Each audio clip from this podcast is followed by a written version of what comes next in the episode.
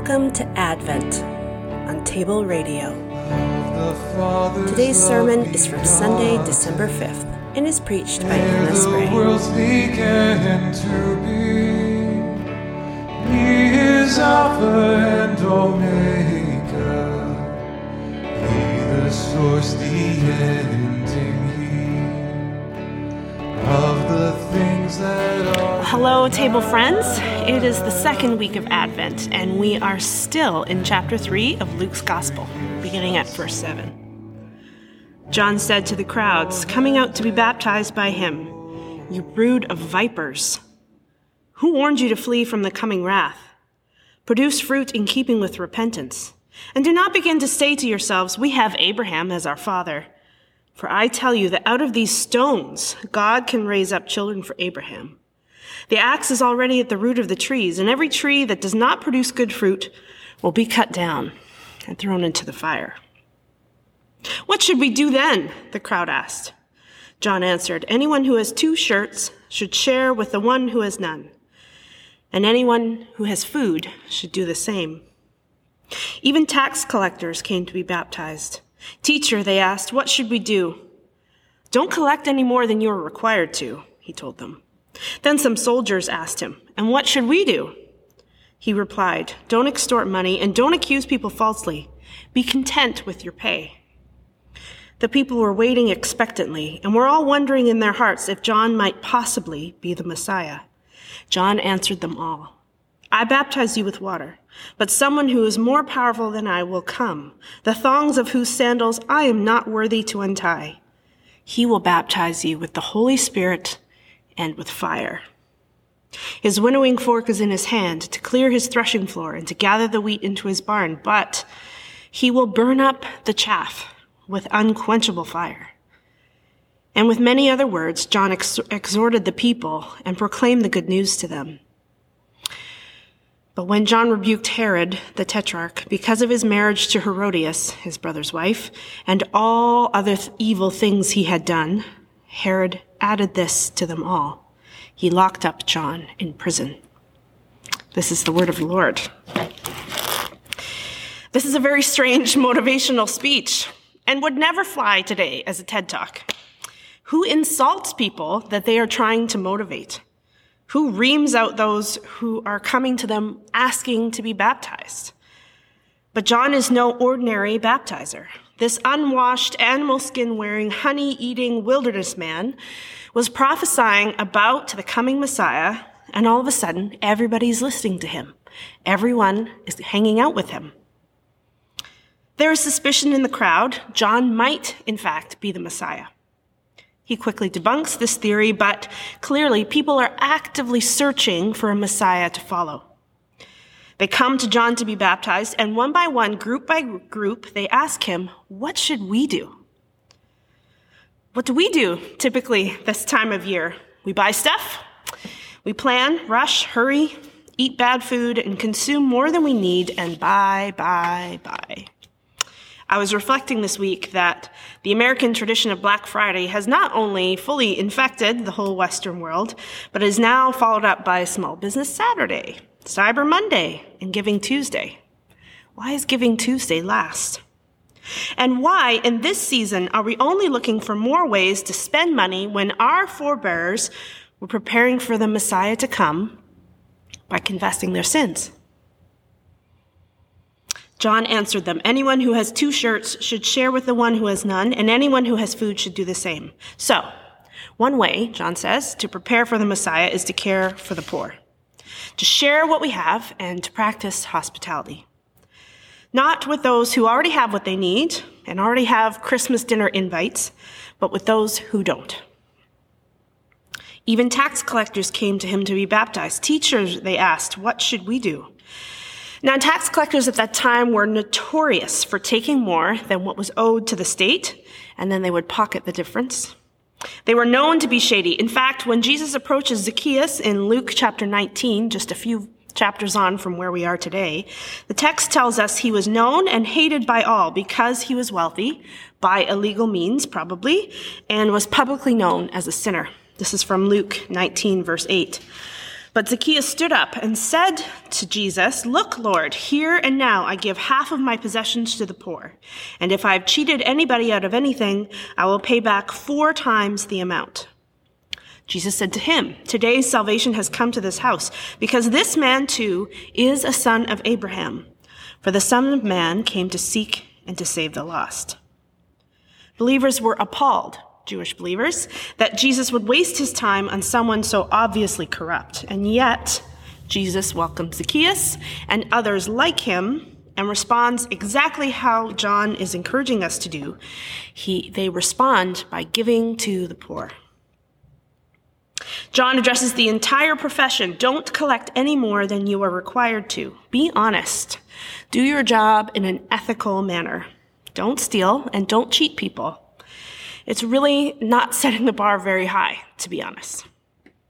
Tax collectors had a reputation in the ancient world for being dishonest and exploiting their position and the system of taxation for their own gain, and that usually meant wealth. At that time, land taxes and head tax were collected by Jewish councils, but it was the indirect tax, the tolls, the customs, and duties, which were handed by private entrepreneurs who would bid to own the contract. And it is the second group that John is addressing here. The highest bidder who won the contract to collect tolls would pay the state the amount up front and then set a system to recoup the costs and to make a profit for his trouble. And along the way, of course, he would overcharge common people so that he could make it worth his while. And in spite of widespread concern in the ancient world over this very common everyday corruption, the process remained the same. Tax collectors enjoyed heightened status in spite of their reputation, and it was just an open secret that everybody knew and accepted. They violated the instructions on how much to collect all the time. And John is simply asking them to reflect God's own justice by not exceeding the legal amount that is set. Again, not setting the bar very high. Even tax collectors, corrupt as they were known to be, were welcome to receive repentant baptism and to align themselves with God and his purpose. The second group, soldiers, were also a regular fixture in ancient Rome. And by the time of Jesus' birth, uh, most Roman governors had groups of 60 to 80 soldiers, had multiple groupings of that number. So up to 360 or 480 um, total men in their employ. Even priests had soldiers. The high priest in Jerusalem had his own Jewish troops.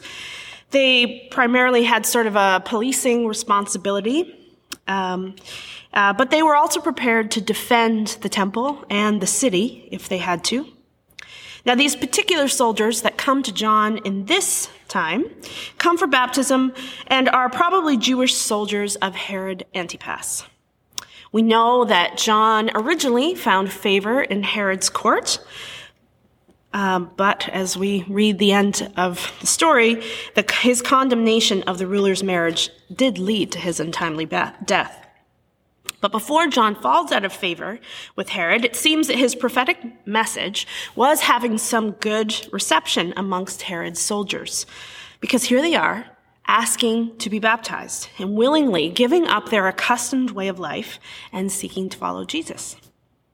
Again, John is not asking them to do something extraordinary, just to end the behavior that was characteristic of their office, which was usually manipulating local people to their own advantage.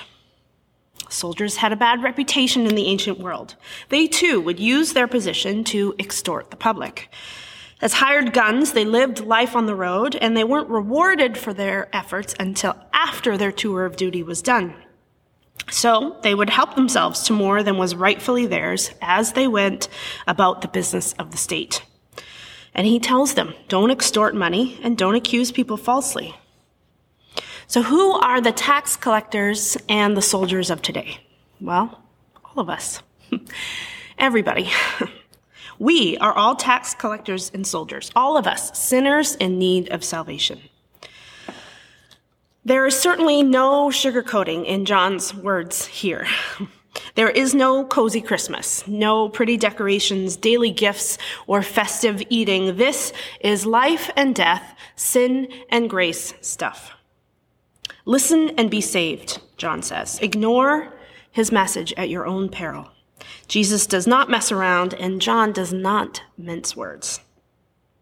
You see, I would like to be preaching today on Mary and Elizabeth.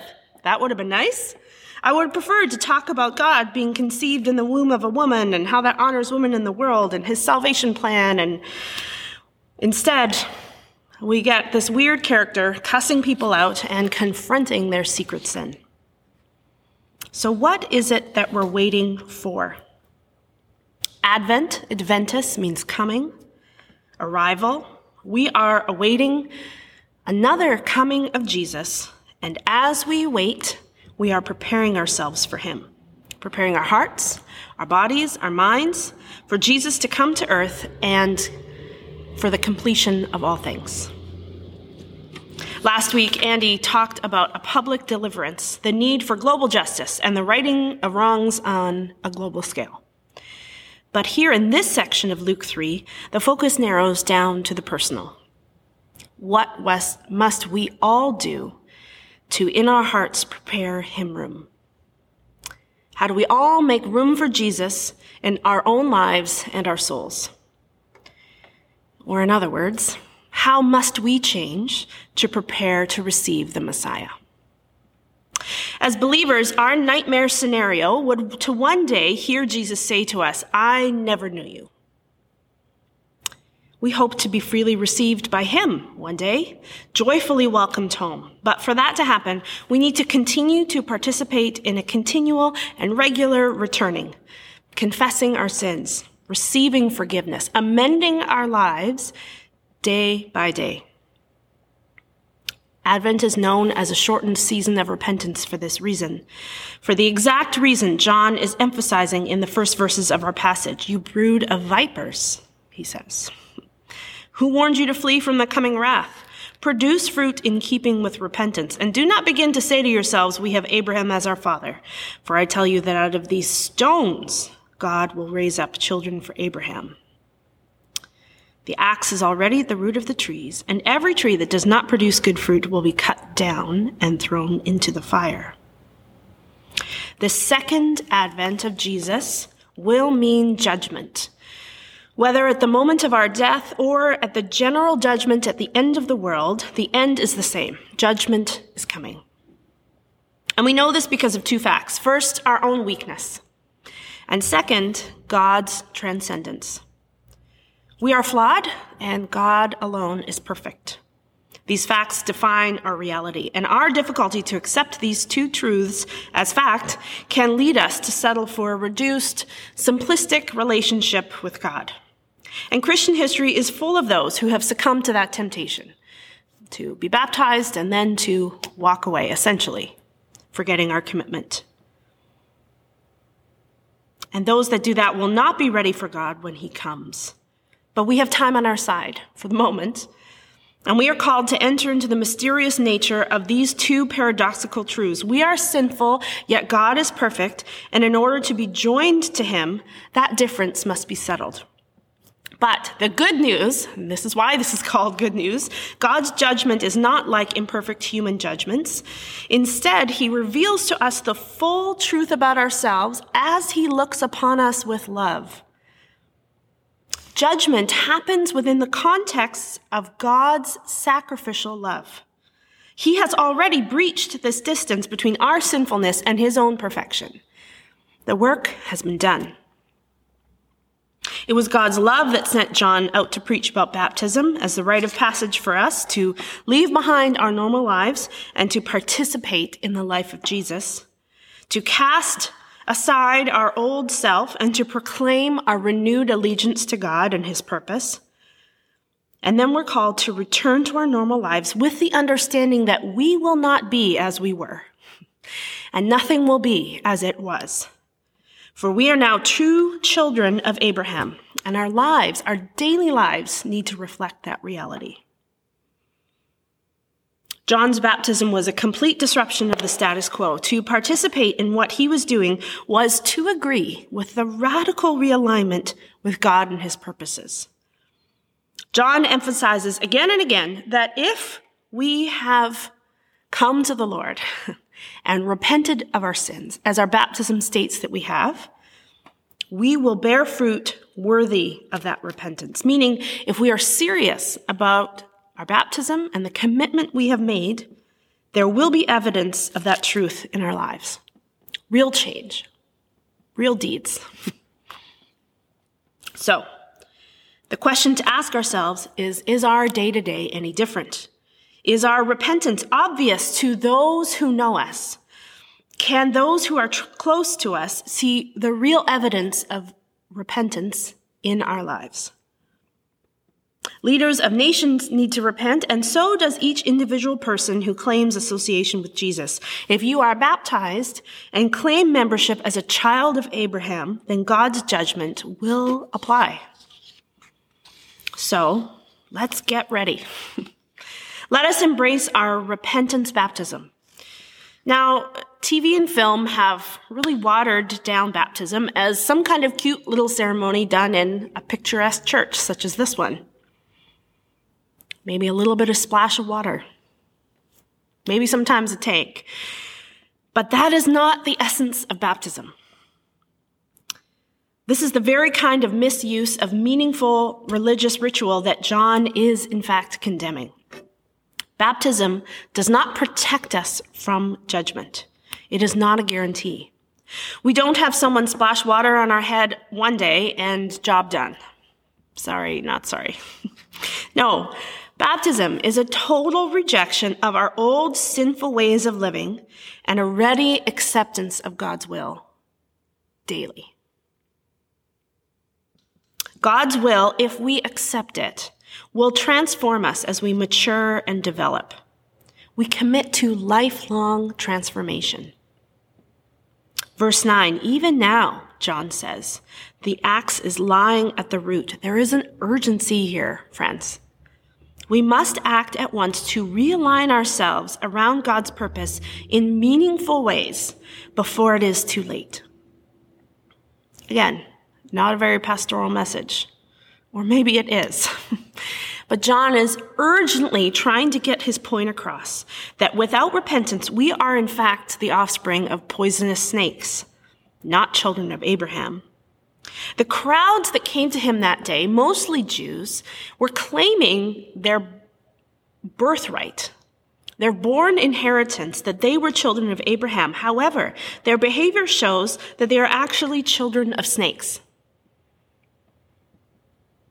Vipers are poisonous and hostile to life. And John is trying to tell them there is a fundamental conflict here between the light and the darkness. And that tension exists within each of them, within all of us. John is saying if they continue in this way, if we continue in this way, our future does not look good. For being born into the covenant community is no longer enough. It is how we respond to God's grace day by day that really matters. The crowds before John are like the wilderness into which they have come. They are empty, unproductive, and lifeless. They are dead in their sins. But their calling and ours is to become fruitful, producing behaviors in our lives that demonstrate our commitment and allegiance, allegiance to Jesus. We are meant to look like the one to whom we belong. So consider, what fruit do you have that show that you belong to God? Judgment is coming. Unfruitful trees will be cut down and fire will eventually burn up everything that is and everyone that is unfaithful. Nothing unfaithful will remain. And those who have rebelled against the Lord will be judged. Those who are opponents of God's purpose will be cut off. And John's words to the crowd that day provoked a crisis amongst those that heard it. And they began to ask him, What should we do? And he tells them clearly, share with those who lack the basic necessities of life. But that is not the basic membership fee for entrance into God's kingdom. But instead, giving to the poor is the fruit of our relationship with God. But make sure to do this quickly because our present is rushing towards a climax and the opportunity to take up the lifestyle of true children of Abraham will expire. The winnowing has in fact already begun. I don't know how much you know about ancient farming techniques, but winnowing involved tossing harvested grain into the air and allowing the wind to separate the wheat, the edible part, from the chaff, which was the waste. And John assumes that this separation has already been completed. All that remains is to clear the threshing floor, to take the good wheat, the faithful ones, into the harvest. And John's ministry of preparation was, in fact, that winnowing act. The faithful and unfaithful have been separated, they have been identified. And all that remains is for the Messiah to enact his judgment on these two groups on the basis of their response to the good news. Why is this good news? because this is a warning of the coming of the kingdom. We still have a chance to prepare ourselves. The time has not yet expired. It is not yet too late for us. And while the forecast might look bleak now, the kingdom of God is bringing, that is coming, that God is bringing, is one that is marked by peace and justice and all the good things that we don't see in our world today. A kingdom where all sorrow and worry and mourning that we do now will be over. Done. Finished. You see, friends, Advent is not simply a four week escape from the pain of the world, topped with a thin layer of twinkle lights.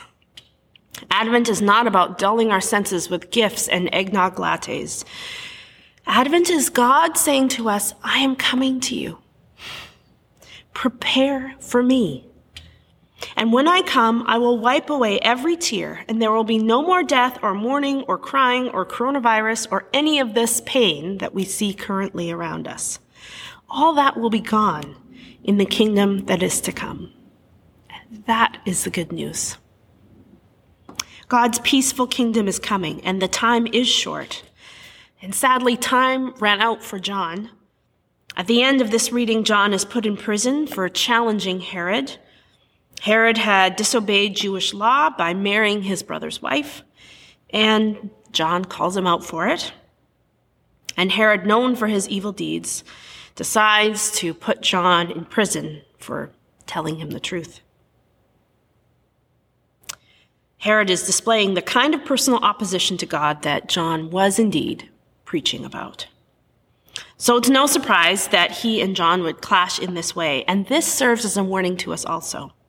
Here is someone who did not clean up his daily ethical game, and he will be subject to judgment as well. For the Lord is coming. This world will not last as we know it now.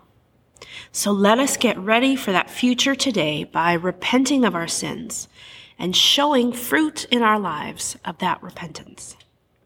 Let us pray. Gracious Lord, this is a difficult message to hear and receive. O oh Lord, thank you for your grace and kindness to us, that you warn us of your coming, that you want to prepare us so that we are ready for the day that you come. Help us to continue in these works of repentance, coming to you, unloading ourselves, amending our lives, and lead us to the good fruit that we would show lives worthy of our confession. May we live into our baptism more day by day. Help us, Lord, to ignore the noise and chaos of this season and to focus only on the spiritual reality that is to come. We ask in Jesus' name. Amen.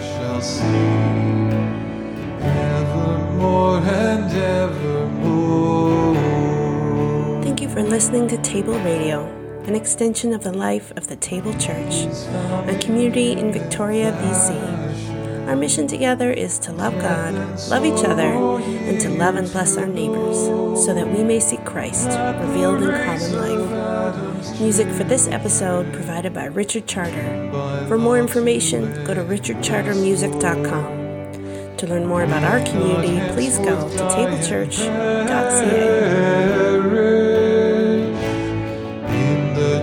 dreadful gulf